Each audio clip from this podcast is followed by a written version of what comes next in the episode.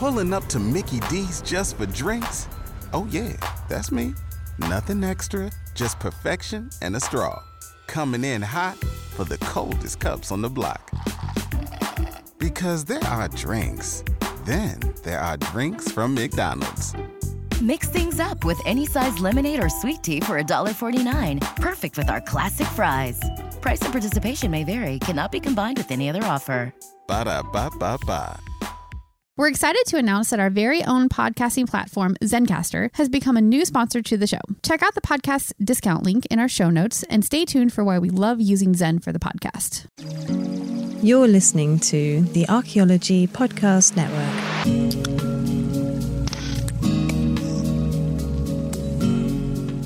Welcome to Heritage Voices, episode 40. I'm Jessica Yaquinto, and I'll be your host today. And today we are talking about Indigenous land stewardship. Before we begin, I'd like to honor and acknowledge that the lands I'm recording on today are part of the Nooch, or Ute Peoples Treaty Lands, the Dinétah, and the ancestral Puebloan homeland. Today we have Natasha Myhal as our guest. Natasha, a citizen of the Sault Ste. Marie tribe of Chippewa Indians, is a PhD candidate in the Department of Ethnic Studies at CU Boulder, with an area of focus in geography. Her dissertation research aims to understand how Indigenous political, cultural, and environmental histories inform Indigenous land stewardship efforts to protect the health of the community and Indigenous knowledge.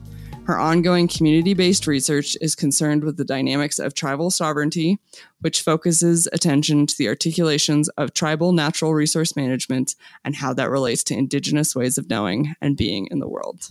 So, welcome to the show, Natasha. Thank you so much for having me. Okay, so as I was just saying to you before we jumped on the show, I'm really excited to have you come on the show because I'm really excited to dive in, especially to natural resource management because as I've talked about before on the show, natural resources are cultural resources and really, really dive into that whole side of things that I think gets forgotten a little bit. So I'm really excited to have this conversation with you here today. And to start us out, could you tell us about what got you interested in this type of work? Yeah, definitely. So I feel like my interests within Indigenous land stewardship and broader tribal natural resource management efforts really started uh, when I was in undergrad. Just a bit of background I went to the University of Minnesota Morris. The university is on land that are traditionally for the Anishinaabe and Dakota Lakota peoples. The campus before it became part of the University of Minnesota Morris and the University of Minnesota system um, housed an American Indian boarding school. And this was um, mm. first administered by the Sisters of Mercy and then later the US government. And so I share all of that background because once the boarding school was transferred to the state, uh, they said that any Native student that would go there would go tuition free. So they have a tuition waiver. So I feel like a lot of where I ended up today uh, first started by me attending the University of Minnesota Morris. And while I was there, uh, I was originally a biology major, but then I took an American Indian Studies class and an intro to environmental problems and policy class. And I could see the connections between a lot of issues that are happening in Indian country in terms of the environment and natural resources. So I think taking both those classes at the same time was super helpful for me because I ended up majoring in both of those areas. Another important part of what led me to the work that I'm doing now was my participation in the American Indian Science and Engineering Society. And I was part of that as an organization as an undergraduate student. And I would attend their yearly conferences. And they have uh, one of the largest career fairs in Indian country. And it was like kind of first at these conferences that I learned about like summer research and was able to kind of do a variety of different research projects each summer through AISES. One of the projects that I really particularly enjoyed. And it was after that project that I was really like, wow, you know, I want to go to graduate school I want to continue this sort of work was I worked with the Salish and Kootenai tribal nations in the Flathead Indian Reservation in Pablo, Montana. So I participated in what's called a research experience for undergraduates. Uh, it's an REU, and I worked with the tribal college and the broader community for a summer to understand the ways in which potential areas within the reservation where they might be able to reintroduce blue camas, which is an important medicinal plant for the community. And so I was part of a larger research team that was primarily doing more of the natural science research. But my focus was on interviewing community members and talking to them about where they used to gather blue camas and why this plant is so important. And uh, it's through that research experience that I really just was like, I love community based research. I just learned so much from the community members that took their time to talk with me. And I felt like, you know, community based research should be a part of every project. All of that to say, that's kind of what led me to where I'm at today is the research project while I was at Salish Kootenai College. We've talked about community based participatory research throughout this podcast in, in various different episodes, but could you for maybe people that are, are just jumping in or aren't as familiar with it could you talk about like what made that first project community based and maybe like ways that you've incorporated that into projects since so in terms of the project with Salish Kootenai College, a lot of the work in terms of getting like community approval um, happened before I got there. So before I got there, the project PI had spoke to the cultural committees in the community. They had uh, two cultural committees and got approval from the committees to work on this project for the summer. So it was nice that that mm-hmm. had already been done and that it was done in a way that was appropriate, that they received tribal approval before we sort of began our work in the summer. Mm-hmm. So that was kind of um, really interesting to kind of like learn and hear about once I got up there was that they were doing all of the right things in order to do the project in a good way. And then in terms of my own work, so I work with the Little River Band of Ottawa Indians, and I work with their Tribal Natural Resource Department. And some of the ways that I try to incorporate community based participatory research, and I also think that sharing is a huge part of community based research. So I, I always am sharing kind of what I'm learning, and it really helps to kind of open up the conversation about like where I see some of my dissertation research going. And I think sometimes it's really great to just ask, like, am I headed in the right direction? Like, would you like to see something different? So that's something that I try to like really just keep in touch and really just try to involve the department as much as I can. And something that I also find that's really important for community based research. So I abide by my university IRB, but a lot of tribal communities have their own IRB review. And so that's something that I asked uh, before I even began working um, if they had an IRB review process. And then I went through that. So that's something that I find um, is related. To jump in for people that might not be familiar with what an IRB is, that's the Institutional Review Board, and it just makes sure that research with people is done ethically. So, pretty um, important baseline stuff. Yeah. Yeah. And then to give a little bit of background for tribal IRBs, there's a history of research being done on Indigenous communities instead of with Indigenous communities. And particularly, there have been research projects that, you know, used information in ways that tribes didn't want to be used. And so a lot of tribal communities have their own institutional rev- review board process. So that way, you know, there's a clear understanding of the sort of research that's going to take place. And then also there's a responsibility uh, for the researcher to share the work and the data that they're doing with the community. Yeah, when you were talking about community based research and all of this, I was nodding my head the whole time. so, okay, to keep going with your story. So, we talked about your experience at, at Salish Kootenai College and and with the tribe.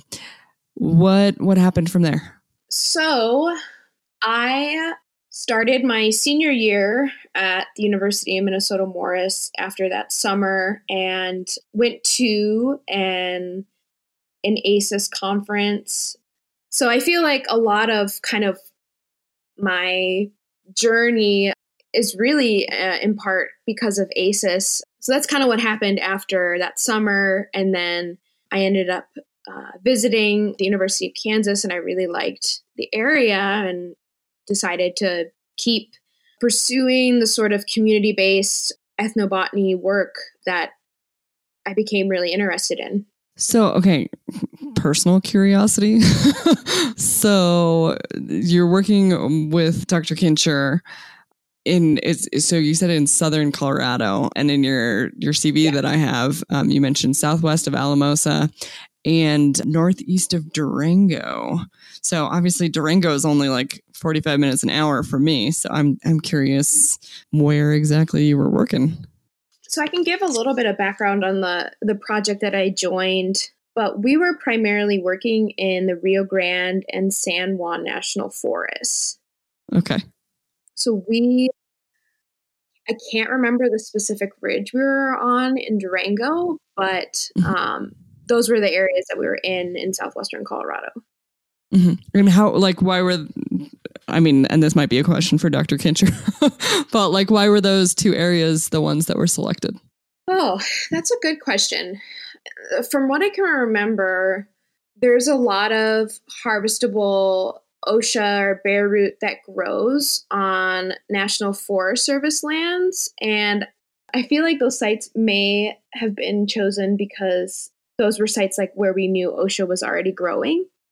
Mm-hmm. That would make sense. Yeah. So I think, yeah, and so I mean that's that's my guess. Trying to like remember a little bit about why those sites were chosen.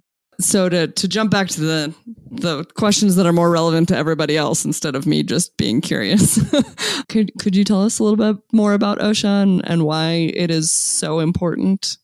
Yeah, definitely. So OSHA, or um, a lot of tribes refer to it as bear root, is a uh, medicinal and cultural plant. It's a high elevation plant, so it grows, you know, around anywhere from like 8,000 to 10,000 feet in elevation. And it's, it's widely used by a lot of tribes for colds, the flu, any sort of like gastrointestinal and it's also used for like like as a humidifier. So people will like almost like fill their homes with osha root and it kind of like clears out your lungs and stuff. So i feel like it's a really widely used plant and per- people particularly use the root. So you can kind of chew on the root. People will make tinctures can like do teas and stuff so or like salves and stuff. So there's a, a wide range of use uh, with the the root itself.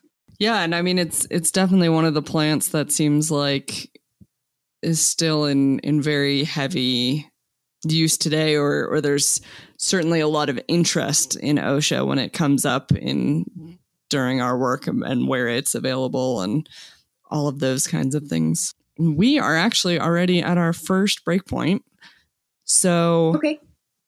why don't we take a minute here and then we will jump back in and and keep talking about OSHA and and the rest of of your story here in a second. Chris Webster here for the Archaeology Podcast Network. We strive for high quality interviews and content so you can find information on any topic in archaeology from around the world. One way we do that is by recording interviews with our hosts and guests located in many parts of the world all at once. We do that through the use of Zencastr. That's Z E N C A S T R. Zencastr allows us to record high quality audio with no stress on the guest. Just send them a link to click on, and that's it. Zencastr does the rest. They even do automatic transcriptions. Check out the link in the show notes for 30% off your first three months, or go to zencastr.com and use the code HEVO, H E V O.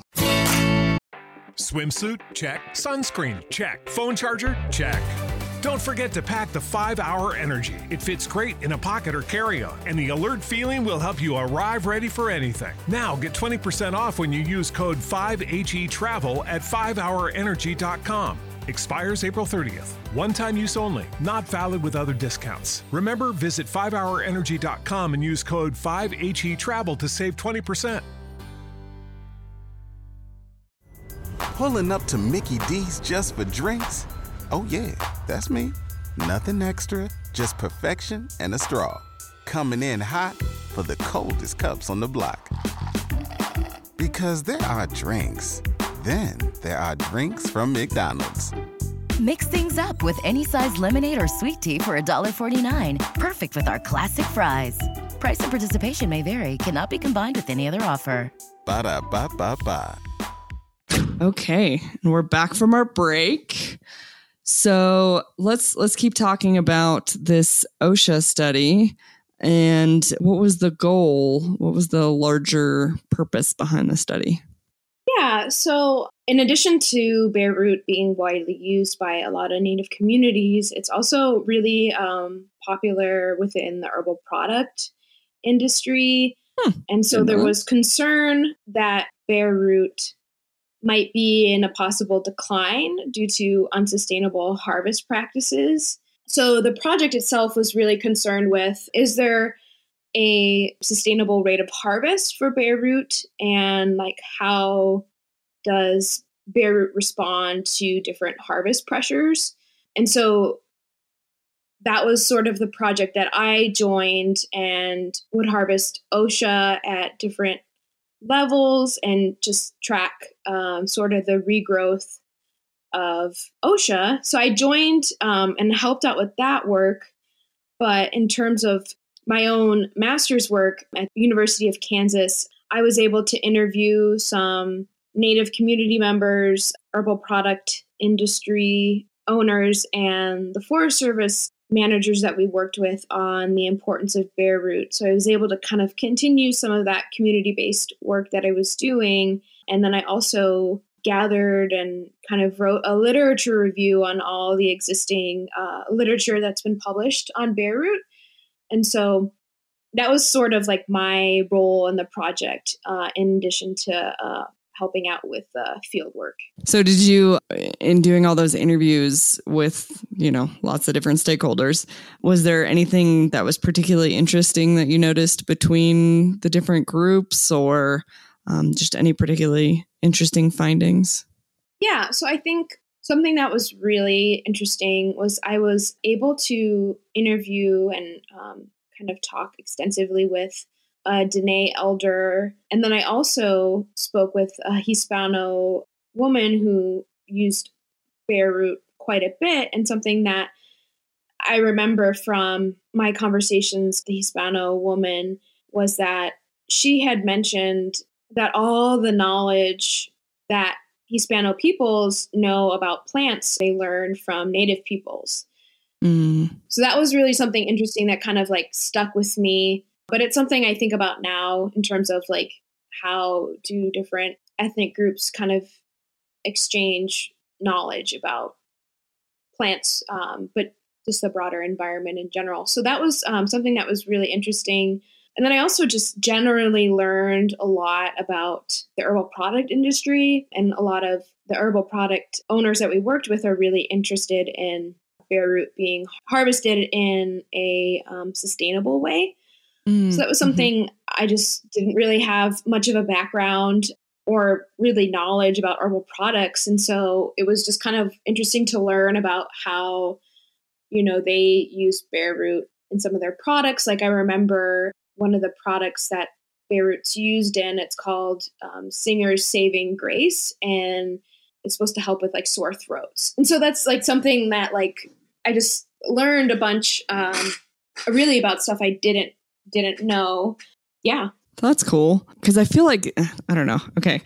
The herbal product industry, it seems like one of those industries that, in some ways, kind of like the environmental lobby, where in some yeah. ways they're the most in line with indigenous values and sustainability and things like that. But then, in the other hand, they can be some of the worst with appropriation or uh, entitlement, things like that. So that's that's good to hear that it sounds like it was a, a really like positive interaction. Yeah, I, I mean, I would say it was overall positive because everybody we worked with was really, I felt like, you know, they're understanding and also they're like knowledgeable about not only just the overharvest on OSHA, but the importance a lot of Native communities have um, in regards of root. I mean, I will say there are, you know, tensions within like general like medicinal plant management about plants being kind of sold for profit. And I think a lot of tribal communities harvest root in particular for personal and ceremonial use. And so I do think there's a general concern about just these sorts of plants being the and the profit associated with them mm-hmm. um, for like the larger public. And so I feel yeah. like that is something that I, you know, that kind of sticks with me. And I feel like, you know, I still have conversations about bear root and I, I don't think that that sort of tension has really been addressed. Um, I think it takes a lot of relationship building between the Forest Service and the tribes they work with to kind of really understand where the Native communities that harvest OSHA are coming from. Because I remember one time one of the Forest Service managers approached some of the tribes that harvest bear root and asked if they wanted to be paid for harvesting bear root. And they just were like, no, we don't want any sort of like monetary value for this. Like we mm. just, you know, harvest for right. our own use. And so that sort of like like it's just you right. know, it's how are indigenous peoples using plants versus like the larger like use of medicinal plants just by like the general public i think is is that's it's pretty different. Right right. Well and that makes sense too that that land manager that forest service person probably thought that that was the respectful thing because of the recognition of of paying people for their expertise and you know tribes tend to get underpaid as as consultants and and things like that. So they there they are probably thinking that they are being respectful without having the the cultural context to to understand. Yeah that's really interesting. Which okay yeah. brings me to my next thought which you know you've also worked on a project related to the BLM and improving public policy and stuff like that. So I'm I'm curious, you know, talking about the Forest Service and then the BLM and and different land managers, um, Rocky Mountain National Park, which we haven't even gotten to yet. From your perspective, as somebody who you know both has an Indigenous studies background and more of an environmental or an ecological ethnobotany type background how do you think land managers like the BLM or the Forest Service, National Park Service, how do you think that they could better work on on some of these types of issues or or better partner with the tribes and other stakeholders too? Sorry, that's a big question, I know. yeah, I mean that's a really great question and you know the first thing that kind of comes to my mind with you know how do I think land managers could work better on collaborating with tribes, I mean, working with tribes in general, I feel like, and this could already be something that's practiced, but I think I feel like a lot of the land managers that I've met um, within like the Forest Service and Rocky Mountain National Park and the conference with the BLM, you know, these are like relationships that are built over time. And so I think knowing that any sort of relationship that you're building with a tribal nation um, is really going to take time. And i think really comes down to like land managers need to listen to native communities. And i know there's already some of that happening with um, you know tribal consultations that happen on a yearly basis. That's kind of what comes to the the top of my head. So, well, I guess I'll save this because we only have so much time, and I want to make sure we we get to to everything. So I'm gonna come back to this one if it's if it's still there. But in the meantime, let's okay. So you finished the OSHA study, and then and then what? Yeah, so I finished my work bear root, and then I ended up at uh, the University of Colorado Boulder, and there I'm in the ethnic studies department. Sort of uh, from conversations with my advisor, I shared, you know, I'm really interested in tribal natural resource management, and um, that's really kind of how I started to kind of shift my focus a little bit to not just solely ethnobotany, but to also include broader tribal natural resource management strategies. And so I ended up mm-hmm. spending some time with the Little River Band of Ottawa Indians, and I started working with uh, their tribal natural resource department in 2018.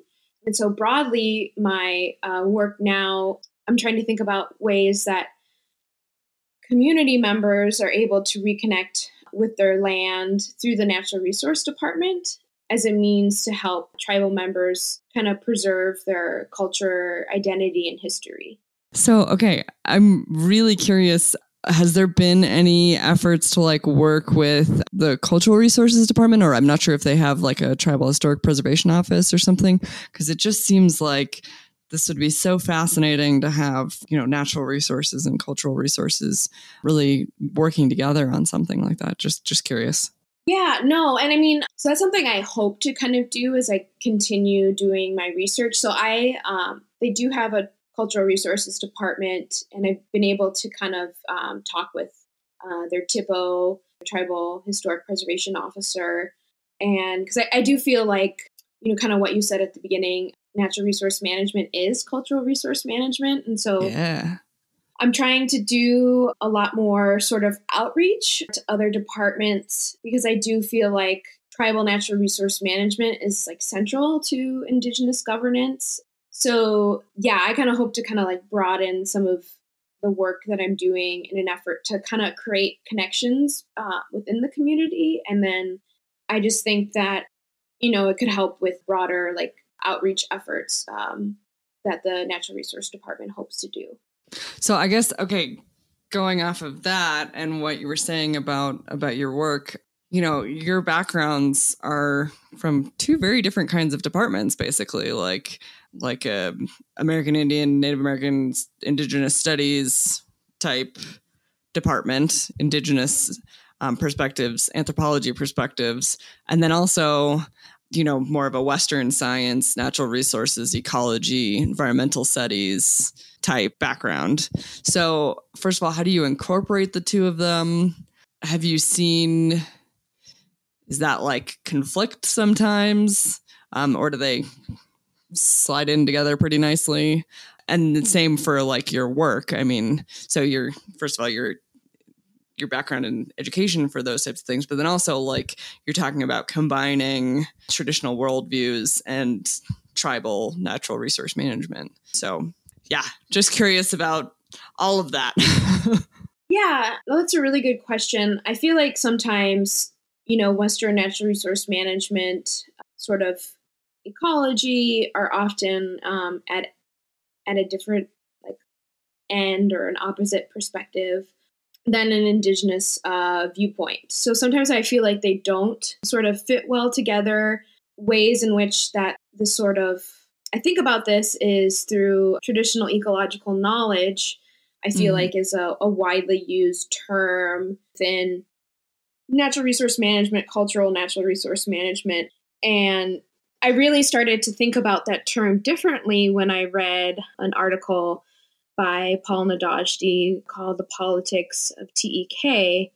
And just broadly, it, it just talked about, you know, TEK, despite, you know, the intentions to value indigenous environmental knowledge, you know, this knowledge is placed within a Western framework. And, you know, that sometimes this sort of integration that happens does not really understand the sort of complexity of indigenous environmental issues.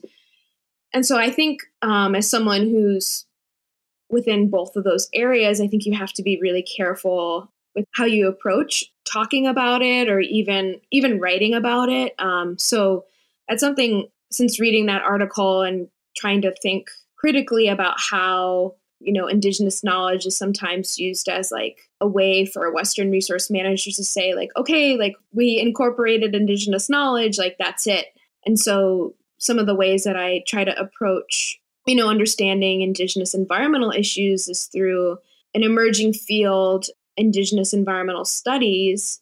And so i try to you know center some of the work that i'm doing now from cultural stories specifically Anishinaabe stories that ground and inform Native uh, traditions. And I feel like starting with stories and, and then it kind of helps to really just broaden out the sort of binary between Western and uh, indigenous perspectives within resource management. I think it I think it broadens it out to really show that these are really complex environmental issues so yeah, that's kind of how I try to approach some of some of these ideas and um, just to really think critically about of all of that. Okay, so we are at our second break point. it just flies by. So we're gonna be back here in a moment. Swimsuit? Check. Sunscreen? Check. Phone charger? Check.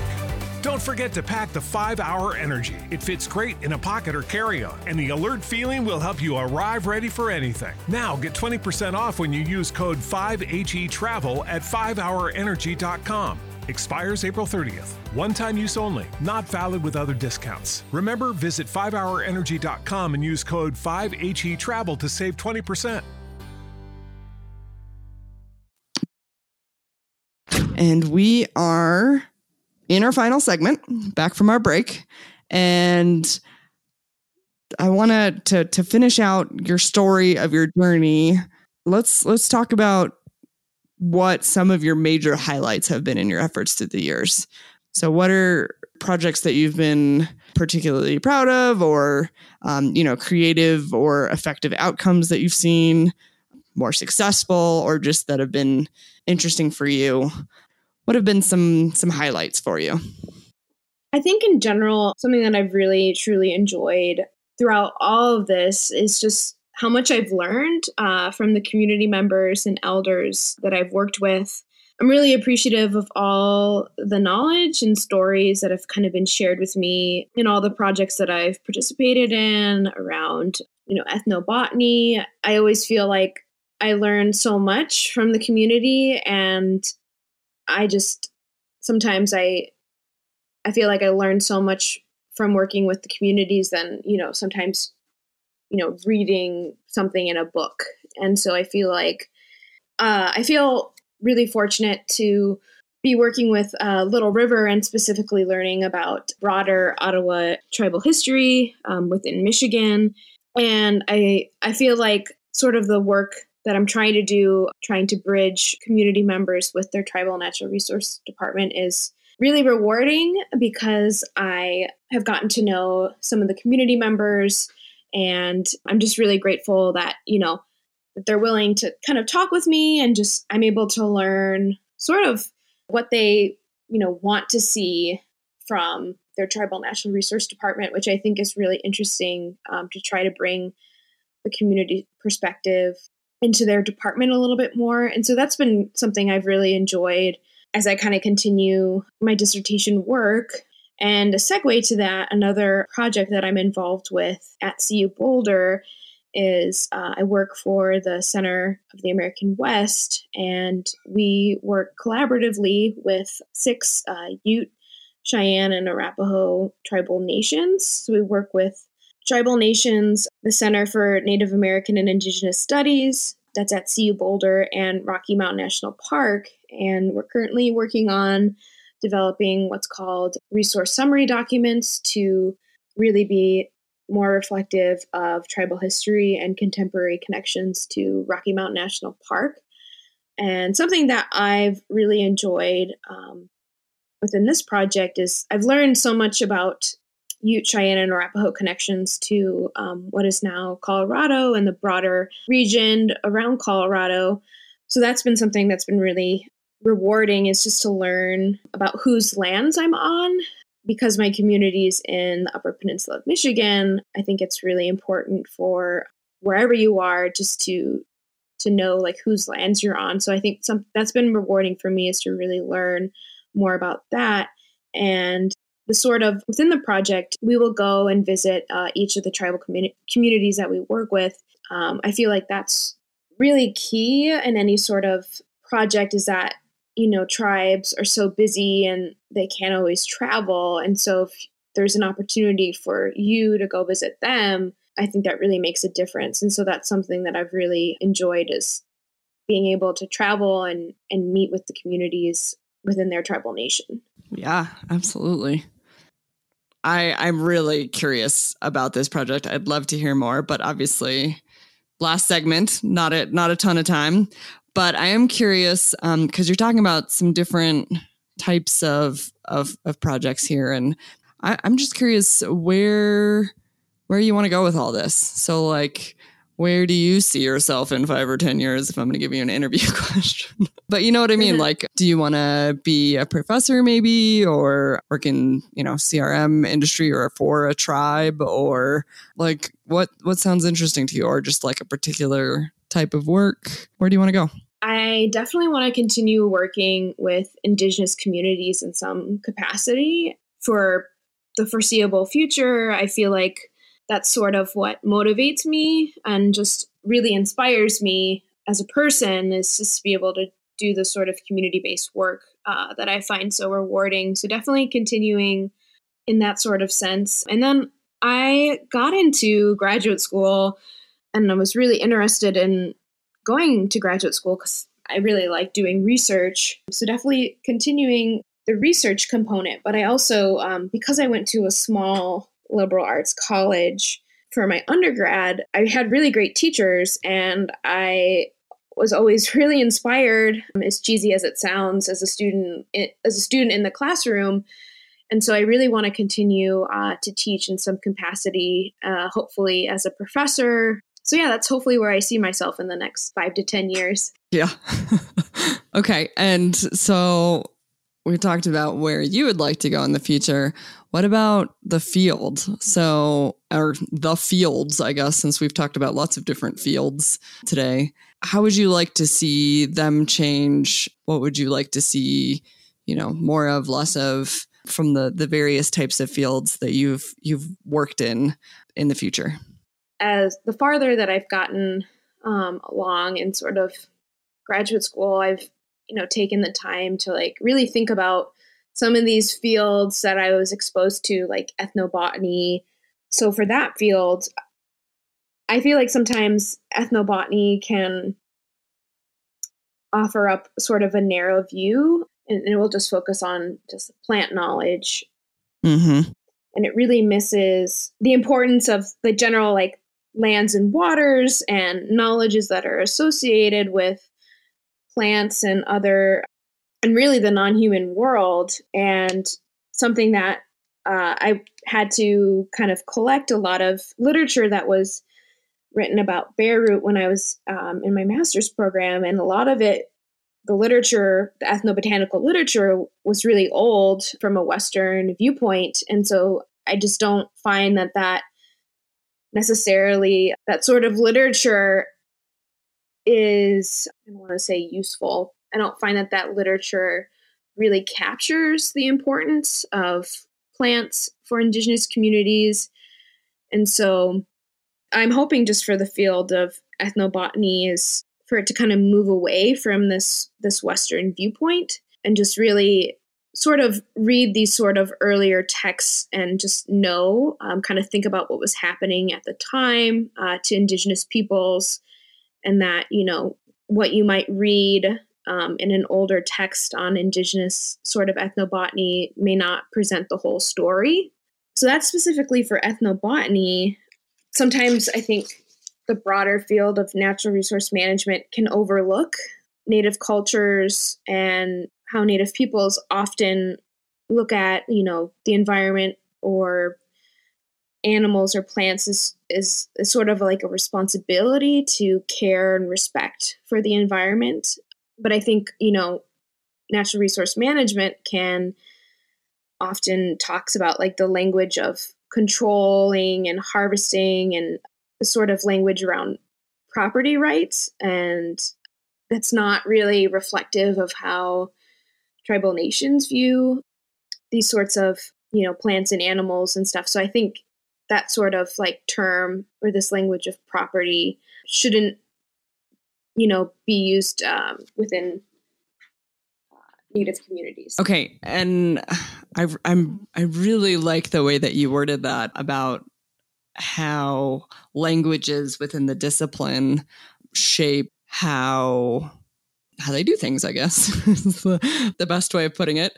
I, I think that's something that you it sounds like um, from what we've talked about before and you know from your cv and different places that that's something that's that's pretty interesting to you and and then i would love to hear about more is this concept of language and how the way people talk about the natural worlds affects how they treat the natural natural world. And and you also have experience you know teaching language and some different things like that so i'm i'm just curious to hear your thoughts on on language and place and res- natural resources and teaching of language all of that so i was really fortunate when i went to the university of minnesota morris uh, to take Anishinaabe language classes, and our instructor is a first language speaker. And so for me, um, not really knowing a lot of Ojibwe, I was really, I just learned so much and then was um, able to be a teaching assistant for Intro to Anishinaabe And so that was kind of really fun for me, but it was also really nerve wracking because I'm not a fluent speaker. And so I felt like I was just sort of learning alongside the students in the class. And so I was able to kind of host weekly language roundtables and I try to, you know, coordinate and plan like interactive activities. So that's my early approach to like just learning about the Ojibwe language and really just just kind of knowing that I'll always be a lifelong learner of Ojibwe. And particularly now, I, I try to think of language, uh, specifically um, Ojibwe language, as something that informs tribal natural resource management. So, one of the conversations I had with around Anishinaabe language was that, you know, I was talking about TEK, and the tribal natural resource manager was like, well, you know, we don't really use TEK. We like to think about our knowledge and he said uh, which translate from Ojibwe, and it and it means knowledge. You know that there's specific knowledges that are within Indigenous communities, and a lot of these knowledges are attached to language and teachings and stuff. So, for me, as someone who's continuing to try to learn Ojibwe, I'm trying to make it a point to go to Ojibwe language classes, and within Little River, they host a summer language camp every summer. And I was able to go last summer and just kind of participate and go to some of the workshops they had around language revitalization. So I feel like language revitalization plays a critical role within just indigenous communities in general, but I also hope to incorporate it more into tribal natural resource management. Okay, well, there is lots more things that that I would love to ask you about, and I'm sure we could talk for much longer. But unfortunately, we are at our time. So I guess is there anything that you wanted to say to to close all this out, or anything that you wanted to add where people can find you maybe? So I can be reached at my email, which is natasha.myhal at gmail.com.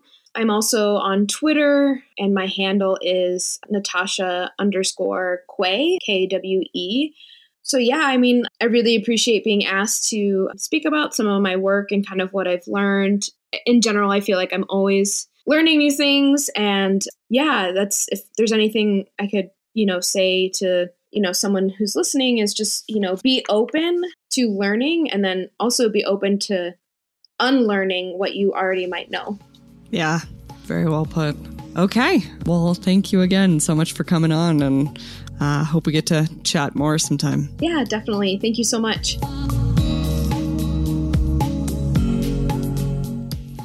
Thanks for listening to the Heritage Voices podcast. You can find show notes at www.archaeologypodcastnetwork.com forward slash heritage voices. Please subscribe to the show on iTunes, Stitcher, or the Google Music Store. Also, if you like the show, please share with your friends or write us a review. If you have any questions, comments, or show suggestions, please reach out to me at jessica at livingheritageanthropology.org, or you can find me on Facebook through Living Heritage Anthropology or on Twitter at Living Heritage A. As always, thank you to Lyle Balenquah and Jason Nez for their collaboration on our incredible logo.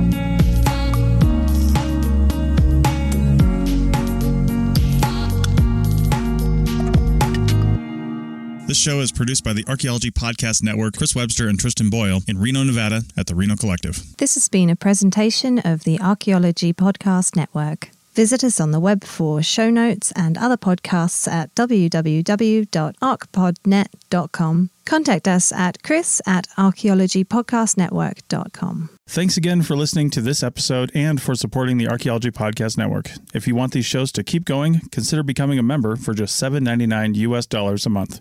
That's cheaper than a venti quad eggnog latte. Go to archpodnet.com slash members for more info.